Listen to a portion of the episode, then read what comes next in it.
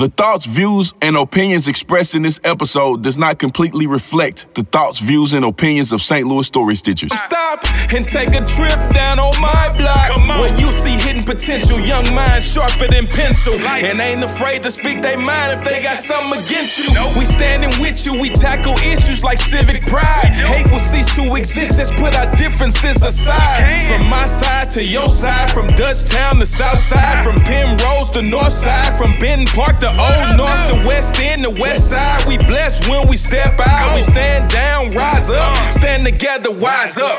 This is StitchCast Studio, produced by Saint Louis Story Stitchers in Saint Louis, Missouri. This is StitchCast Studio Live, featuring our special guest, Gerard Gorman, poet, leader, and activist. This is part two of a three-part series, the trauma of losing a loved one to gun violence, as well as the recent school shootings in Saint Louis, Missouri. They say who that, but you already knew that. That be them story stitchers, story stitchers, story stitchers, story stitchers, story stitchers. The religious cliche thing, we do need to challenge that, because I'm intrigued on how you all feel about that and what what you wish would be said in the place of that, or done in the place of that, because I'm also one of those people that I'm a firm believer that sometimes we don't need words. Mm-hmm. We simply need space and opportunity to feel. Because oftentimes when we put words to things, we're trying to figure things out. We're trying to fix it. And sometimes ain't no fixing it. The only thing to do is just to be and to be present, you know? But we kind of go into like fixer mode. So I want to hear from you all around that piece, around the religious cliche. And also, what do you do in the event where there are people of different faith practices and spiritual practices and belief beliefs um, who all come together in a space over a tragedy? And how do you honor the people in that in that space? Um, I think you kind of touched on it. Honestly, what I was going to say is, in that moment, silence for me was more healing than any of the words they said. Because still now, it doesn't make sense. And so I guess you saying, right, that they're trying to fix it. It's like hearing hearing all of these words, you know, people trying to,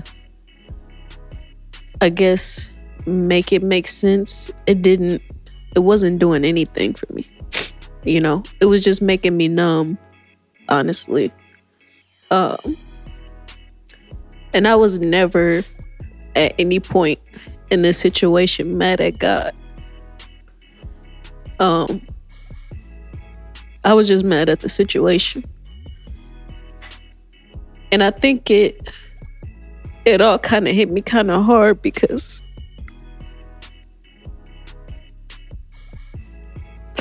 it was like probably like a week before, I had a friend from middle school, probably one of the sweetest guys I know. He was shot and killed. And so I was just getting over that, you know, or at least trying to, trying to go back to what I knew as normal. But still having this thought in my head that there's this space that's just emptied, you know. It just kind of feels empty because it's like they're not there anymore. No matter if we hadn't talked in years, but just knowing that I could never reach out again, you know. And then to hear about this is right as I'm waking up. Like, I woke up to a call from my brother, because he's in Saint Louis Public Schools, and they were shutting the schools down or putting them on lockdown because they were, are, I guess, in a certain radius. And you know, they had all these threats and things going on on the internet. And so that's the first thing I'm waking up to, not knowing that it's my school. Until I tell him, I was like, we gotta go, we gotta go get Marcus, um, because, you know, he said somebody's school got shut up. And I know it was hard for him to have to tell me, like, it's your school. And I'm, you know, so I'm like trying not to, I'm trying not to like think about it too hard. He's trying to tell me who the teacher was. And I didn't even want to say the name. I was scared to say the name. So yeah, just sometimes religion or trying to make sense of something that doesn't necessarily make sense, I think makes the situation worse. Because, like I said, it was making me numb to the point where, like, you hear about other people dying, like artists that we listen to, that you would never think these things would happen to. And it was like, I couldn't even pull myself to even have an emotion towards it. Like, I felt no emotion, you know? And so it's hard. And and then, because I know, I know personally, like, dang, I don't have an emotion for this right now, but I know probably some weeks later it's going to hit me when I least expect it, you know? And so I think for me, like I said, silence at that moment was probably the best thing. As we released the balloons, you know, that was more emotional for me than a sermon or a scripture or, you know, a lady, a lady was like, can I give you a hug? And just that hug meant more to me than anybody else's words. You know what I'm saying? So it's like, sometimes we don't need that. And I and I, I don't even like to hear myself say that because, you know, as a spiritual being, like, everybody needs God. You know what I'm saying? But sometimes, what if it's just we need each other? Because that's what I just took away from what you said. It's like, perhaps human beings who are of a particular faith tradition perhaps need to take a step back from their rituals and what they think and or believe is soothing and helpful. And to really listen to what society is saying, what our young folks are saying, and readjust accordingly. And then not get offended by it. Yeah. So that's what I'm I'm taking away from what you're saying. It's like, perhaps we need to start listening to each other more and paying attention to each other more. Because have you ever been talking to somebody and you see when they zone out, mm-hmm. or you feel yourself zone out when somebody's talking, and you're just like hoping and wishing that they get the point, and they don't get it, and you like, yo, um, I ain't been listening to you for like five minutes. It's straight up been wah wah wah wah wah wah. You know, I thought you was going to get a clue, but I got to, I hope this isn't coming off as rude, but I got to tell you, I am really not interested in what you're saying. I am someplace else, right? And what you are doing and what you are saying is not helpful, you know? So perhaps that's something that we really need to consider. And everything you all are saying right now is super important and informative for how we move forward. Because at this moment, we live in a time where violence is pervasive. And it feels as though that it is coming from every angle, like even unexpected angles. My niece graduated from that school. She was in the R O T C program. She would kick me if she realized I forgot what year she got out. I think that was like twenty eighteen, seventeen, eighteen. And I was just thinking, like, I've been in those halls. I've been in that school. Well, my, my niece and my cousin were both there. And I'm not even a student of that school. But I'm an aunt. And it just sent something through me when I got word that morning. Because that was that was jarring to wake up to.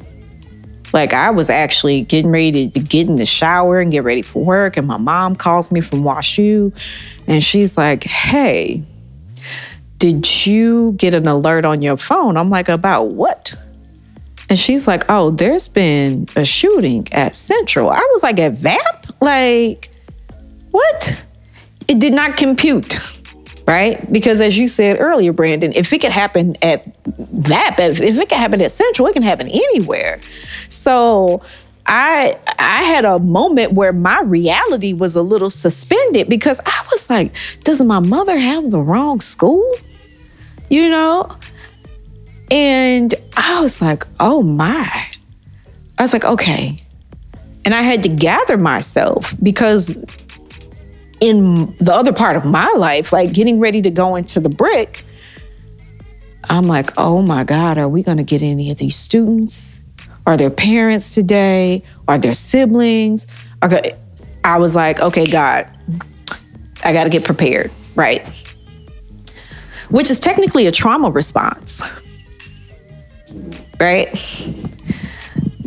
And a dear friend of mine, um, James McNeil, who's almost done, almost done. Y'all send him some positive energy for his P H D proposal defense.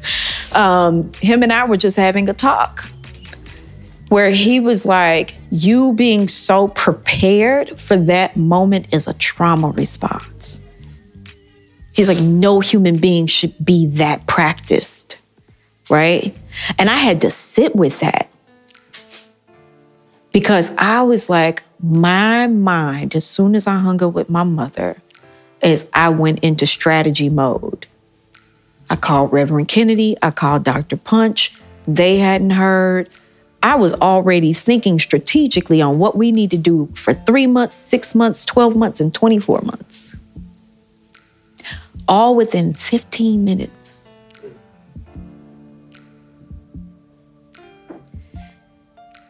But then I had to pull myself out of that and to be like, this has been going on way too long. And I'm tired. I'm tired. And I had to sit down and cry. Because I was like, as a society, we could have solved this twenty, thirty years ago. If we had the will and the integrity to do so, right? And just like you, I was more so mad at the situation because I hadn't heard, you know, much about the young man or anything like that. I was, I have a tendency to get mad at systems. I'm like, it's like, yo, we could have had this mitigated thirty years ago if we really cared about each other. And I realized I was fighting mad because I was just like, y'all got to put this on the podcast because I don't want to get locked up um, or have the feds knocking on my door. Um, but I was straight up like, yo, I want to go punch everybody in the face in Jeff City that has ever voted against any policy. Not just around gun laws, but around poverty, around redlining, around everything that leads to violence. I wanted to go punch every politician in the throat for who all have served for the last thirty, forty years and voted against the public's best interest, in my opinion. Because now we're living with the consequences of that. We're living with the consequence of defunding education. We're living with the consequence of when you have a police budget that is larger than your education budget. We're living with the consequence of when you see it to be more beneficial to incarcerate people than to educate, house, and feed, and to give proper medical care, right? And then that runs all the way up to the federal level. I'll probably be punching people for the next three years, every day, in the throat. But I can't do that because I don't look good in jail jumpsuit orange. I got green undertones. I can't, I can't, I can't get locked up. Um, yeah. So you also brought up another great point, Brandon. It's around the mental health of the young man who committed the act. And I want to hear from you all around this table, just your thoughts around mental health. And what can we do as a society? So um, I'll start by saying I'm not one of those people that only talk about mental health when tragedies happen. And unfortunately, I think as a majority, as a society, that's what we are. The So I, I was a Bruce Lee fan. Uh, I still am. I'm a big Bruce Lee fan. And because uh, Bruce Lee died in the prime of his of his career, he was in peak physical condition, some of the best shape anybody had ever seen. And and because he died of uh, natural causes, not just natural causes, but a uh, cerebral edema. Um, uh, he, he took a he took a, a aspirin and had a reaction to one of the ingredients, causing his brain to swell up against his skull. Uh, he slipped into a coma, and that's how he died. Now, because he was in such peak physical condition, because he was so healthy, people couldn't accept that something natural could have killed him. You know what I'm saying? So, so people had all these theories about uh, about Chinese demons and and and uh, and and and just. Um, And him being poisoned and, and, and all of this other stuff, because like like both of y'all touched on, when something, when the unthinkable happens immediately, and what I believe is another trauma response, is we try to make sense of it. We try to figure out, okay, there has to be a logical explanation for this. There has to be something that you could see and that you could prevent if you know what that thing is that caused it. But because it was such a natural, natural way to die, he, he was he was in peak condition. You know what I'm saying? No, nobody expected somebody to, like that healthy to die of natural causes. But because of that, people had all these theories because they couldn't accept that. You know, it, it didn't make sense. It didn't make sense mentally. Like there's no if it, if it was a car accident, okay. You know what I'm saying? If there was something physical, if I could even like look at the body and see physical proof of something being wrong, then it would be easier to accept. And I think mental health is the same way, because there's no physical, I, I can't look at you and see uh, uh, uh, that you suffer from anxiety or something like that. People don't really treat it as real as they would some sort of physical disorder that you had. Now, um, the problem with that is that it takes something like a great tragedy in order to shake them out of apathy. You know what I'm saying? In order for people to even start paying attention, like, oh, maybe mental health is an issue. The problem is when it takes these great examples to shake people out of apathy, most of them don't stay out of apathy. You know what I'm saying? They they they they start to be empathetic for a minute, and then they go back to being apathetic until the next great tragedy happens.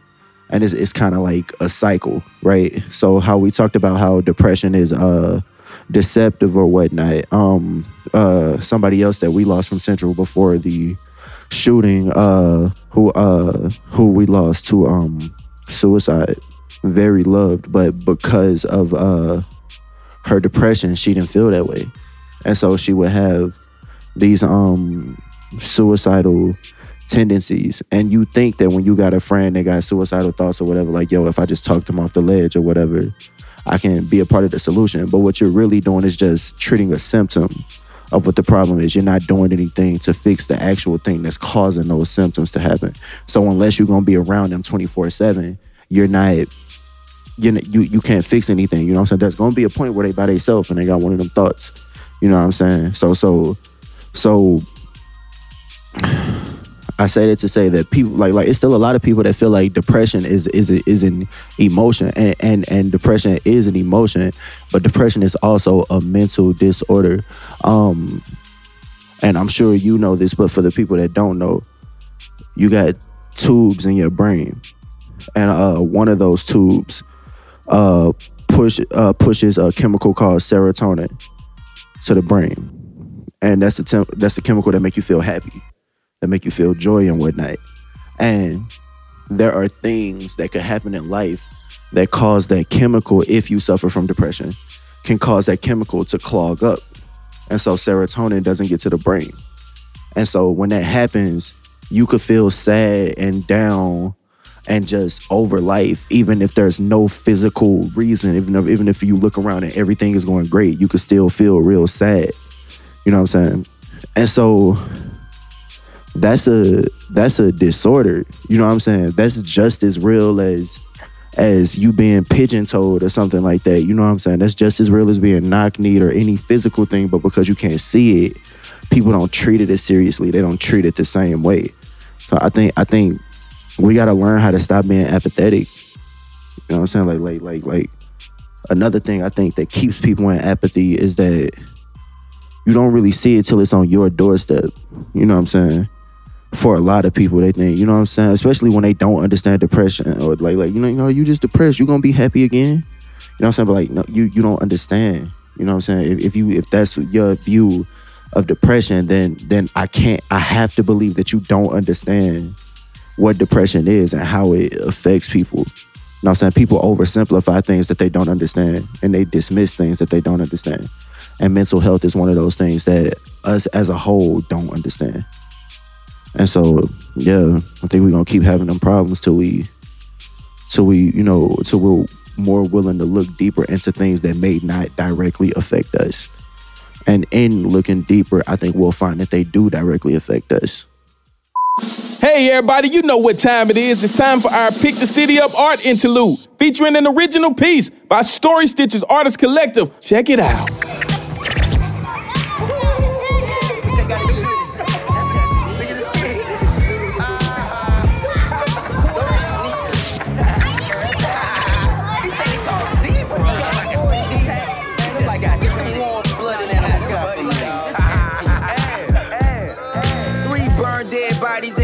Of my residence, homicide deans investigating for evidence. Oh, no. I hear the homies yelling K P for president, been down since the nineties, a representative ever since. Yep. When we was young, we used to bang pro models with the stickers still on, they gripping forty-year-old gold bottles. From Deodoras, Lottos to my Elises, when they dropped that B K, we became an endangered species. But my Adidas was saving us from the rapture that them Chuck Taylors was ushering in a social disaster.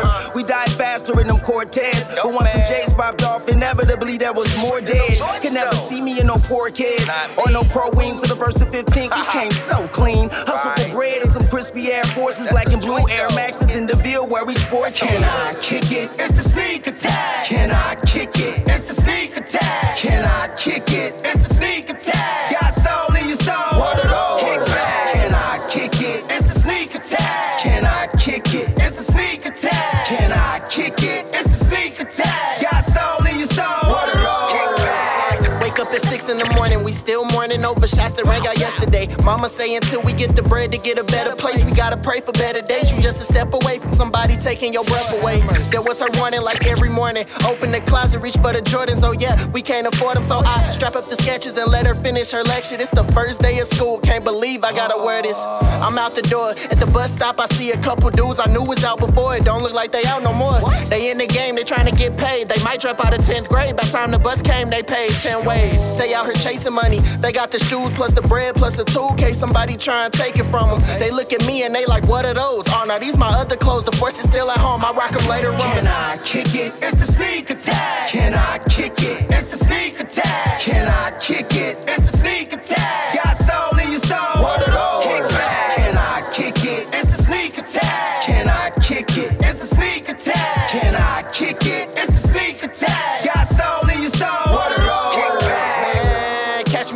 summer clothes. I love that watch, I got to cop me one of those. Bus is here, I gotta go. What are those? I don't even know. I'm on a need to know, and they don't even need to know that these my brother clothes. Hope they don't take it wrong, but we don't live forever. Life ain't long, it's even shorter on that corner they be standing on. Be taking chances on it, they be planning on, cause Lord knows I'm probably still gonna yo, see them standing yo. up when I get home. You somersaults and turn cartwheels to get a deal. Not when you a real uh-uh. one from Bacon by way of the bill. My soul is not for sale, don't need no more celebrity. Uh-uh. Pay me so all of us can eat, you know I'm dope, that'll be.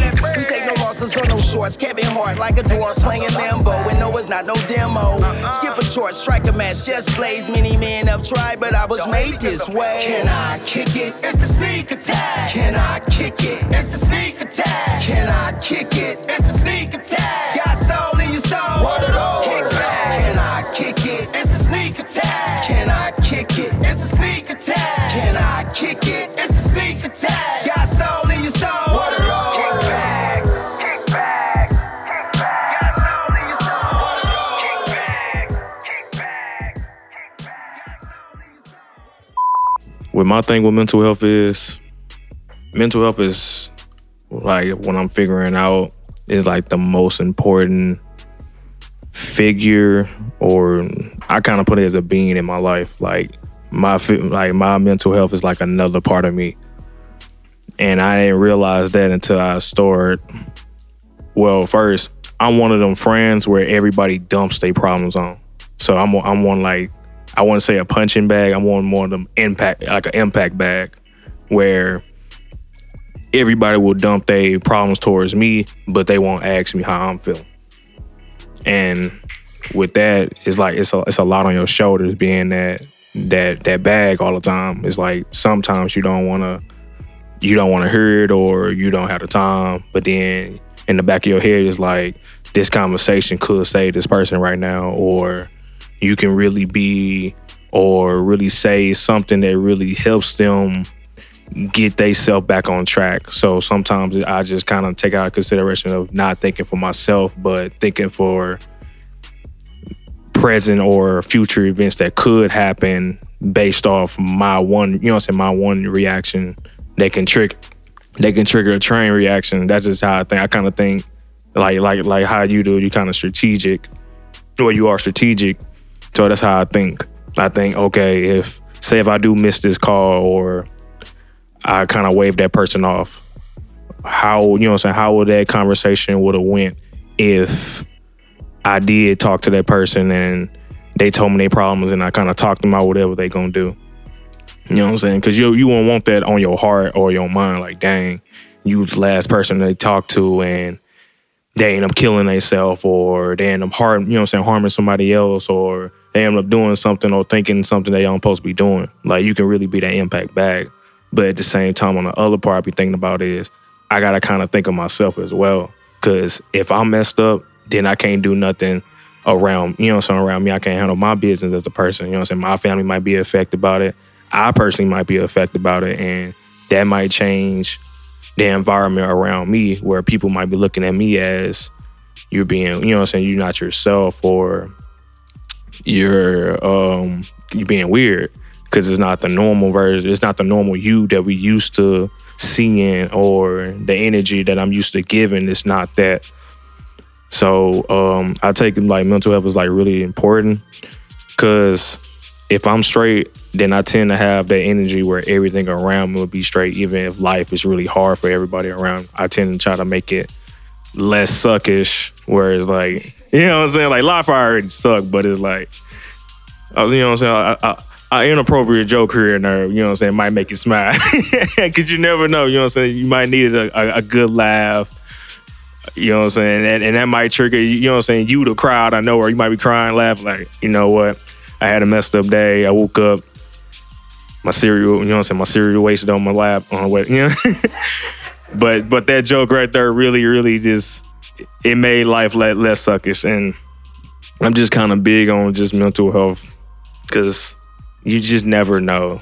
You just never know, like, your impact on people's lives. You never know how important your role in certain people's lives. Like, some people might idolize you as, you know what I'm saying, I wouldn't say a god, but, like, a leader or, the, you know what I'm saying, the leader of the wolf pack or whatever, however you want to put it. And that's a lot to take because you're taking on a job that you didn't really sign up for. And when I kind of noticed that, um, I kind of, I had to get myself a therapist. And that's one thing I would uh, prescribe to everybody. Get yourself a therapist. Like, really making sure you're straight, having them, un, them unwanted talks, and just discovering yourself, that, or different things or different events that trigger you to change you, to really figure that out and find like find that timeline is really important, because you get, it's interesting and it's also scary, because it's like, dang, I didn't know something that happens when, you know what I'm saying, thirteen, five, even yesterday can uh, affect your um, your mental health today, where you like, dang, sixth grade, you know what I'm saying, the girl broke up, you know what I'm saying, broke up with you, and now, you, you know what I'm saying, it's hard for you to trust.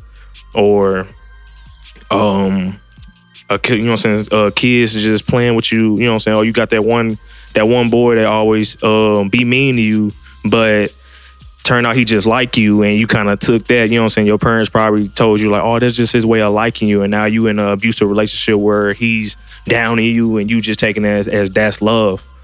You know what I'm saying? A lot of different situations can be affected by just certain um, conditions on just mental health situ- uh, mental, yeah, like mental health situations. And I'm just big on it, because it's like, dang, it's a lot. And it's really a lot, like, it's a lot we don't understand as well, too, where science can't prove it. It just, it just, it's just dire. But yeah, but... I feel like we should also um, we should also acknowledge and appreciate what how much of an inconvenience spilling a bowl of cereal in your lap actually is. Facts. As well. It's pretty inconvenient, man. That's like, facts. I, like I especially if you like eating it on like carpet or something like that. Like, and I ain't, you know what I'm saying? Like, I ain't I always have a hard time when it come to like spilling a liquid and a solid together. It's like, what do I what do I do first? Do I sweep it? Do I mop it? Like, I don't. You know what I'm saying? Like, I don't. I don't know how to clean that up. That's always been like a. Or how about you done spilt the last of it? I'm saying, like, you done got it ready. You done got it ready. You. It's the last of the cereal. It's the last of the milk, and somehow a magic hand just comes and this, this, smacks this it. This negative energy. Life comes through like sight. Oh, you thought like, it was going to be a good it's day. It's like a secret cat. It's like in your home, and it just goes and it just hits it. Yeah. And knocks it over. And you're like, oh my God. How? I said, we building character today. Come on, all B S today. Get ready. This the type of day we have. Man, and on them days, you just want to get back in bed and be like, you know what? For real. I need to do, I need to do I gotta, over. I got to try this again. That's the I most important meal of the day. Hey, I done that before, though. Like, I woke Work. up, I woke up with, like, bad news, and I was like, you know what? I'm finna go back to sleep. We finna try this oh, yes. again. Try it tomorrow. Yes. And then um, another big thing that I had to learn, have y'all ever got, like, bad news, like, early in the morning, like, when you first woke up and you can't really process nothing? Mm-hmm. I literally gave myself a rule where if it ain't after twelve, you cannot talk to me right now. Mm. I feel you. Yes, office hours. I have office hours. If yeah. it's not yeah. after twelve p.m., like my manager, uh, when I work, used to work at McDonald's, she said she any confrontation or any problems anybody want to give to her, if it's not after twelve p.m., do not talk to her around that time. Right. Like, you better figure yes. it out. Yes, I like that. I no, like that's that. Really and I kinda, great. I kind of like yes. made it into my routine now. Like, no. Well, and that leads me into... another thing that I want to bring up is around boundaries. Yeah. Because when you talked about how people, you know, you're the friend that people come and talk to and they seek out, right? And they don't ask you how you're doing. And it's like, just knowing that we have the power of a very short sentence that is a complete sentence, is the word no. Or if we want to embellish it a bit, be like, you know what? I don't have the capacity at this moment in time to take all that on. So, you know. That's facts, though. You know, but, and to realize that we won't hurt people, and we are not the only ones that people can go to. When I tell you I keep those gold cards from B H R on deck, I keep them in my purse, keep them in my backpack. It's like, listen. What's the, what's the gold card? So gold cards, and they've changed color now because they had to print so many. Yeah, yeah. Um, Lost its value a little yeah, bit. But Behavioral Health Response is an organization based here in Saint Louis where they have a twenty-four hour helpline. And they stopped, they still call it a crisis line, but they're attempting to get away from that language because that's part of the stigma. People are like, I'm not in a crisis. I just kind of feel bad. Like, I feel like I need somebody to talk to, right? And that's an amazing thing. How language can stop us from engaging in something that we really need, or actually make us engage in something that we really need. Just the difference between calling something a helpline or a crisis line, right? So they have a twenty-four hour helpline where you can call and just talk to somebody, a trained professional. And if you, if they get a sense that you potentially might be in crises, they actually have a dispatch team. So as long as that you are not a danger to yourself or another, which means that you don't have a weapon, right? And that you're a consenting adult. If you, if they sense that you are in crises, they have a mobile team that will come out with a therapist, no police, just them. And to have you get assistance from a professional on the spot. So they have these cards that have their phone number, like the one eight hundred number, the three one four number. Even if you're somebody who's like um, speech impaired, they have that number on there as well.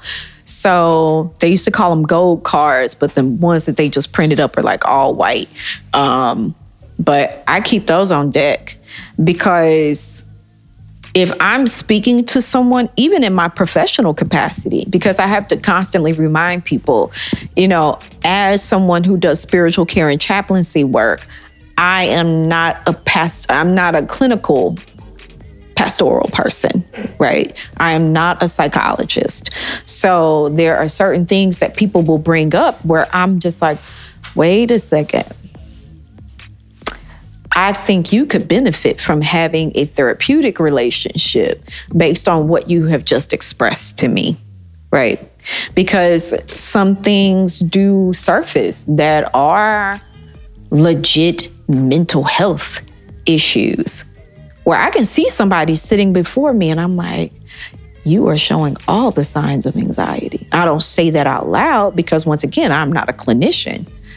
However, I've been in the presence of enough human beings in my forty-four years of life where I'm like, oh, I see what this is. This is not my lane. So let me get you to a professional, right? right? right. And let me get you, let me educate you on what that potentially can mean for you as well. Because this is the thing about therapy. Just because you go to one therapist doesn't mean that that's That's the right person, right? It's like therapy is like any relationship. It's like you ask the person questions, they ask you questions, you see if it's a right fit. And if it's not a right fit, that doesn't mean that you give up on therapy or having a therapeutic relationship. That means that you just seek out another person who will be your best fit, right? It took me years to find the right therapist.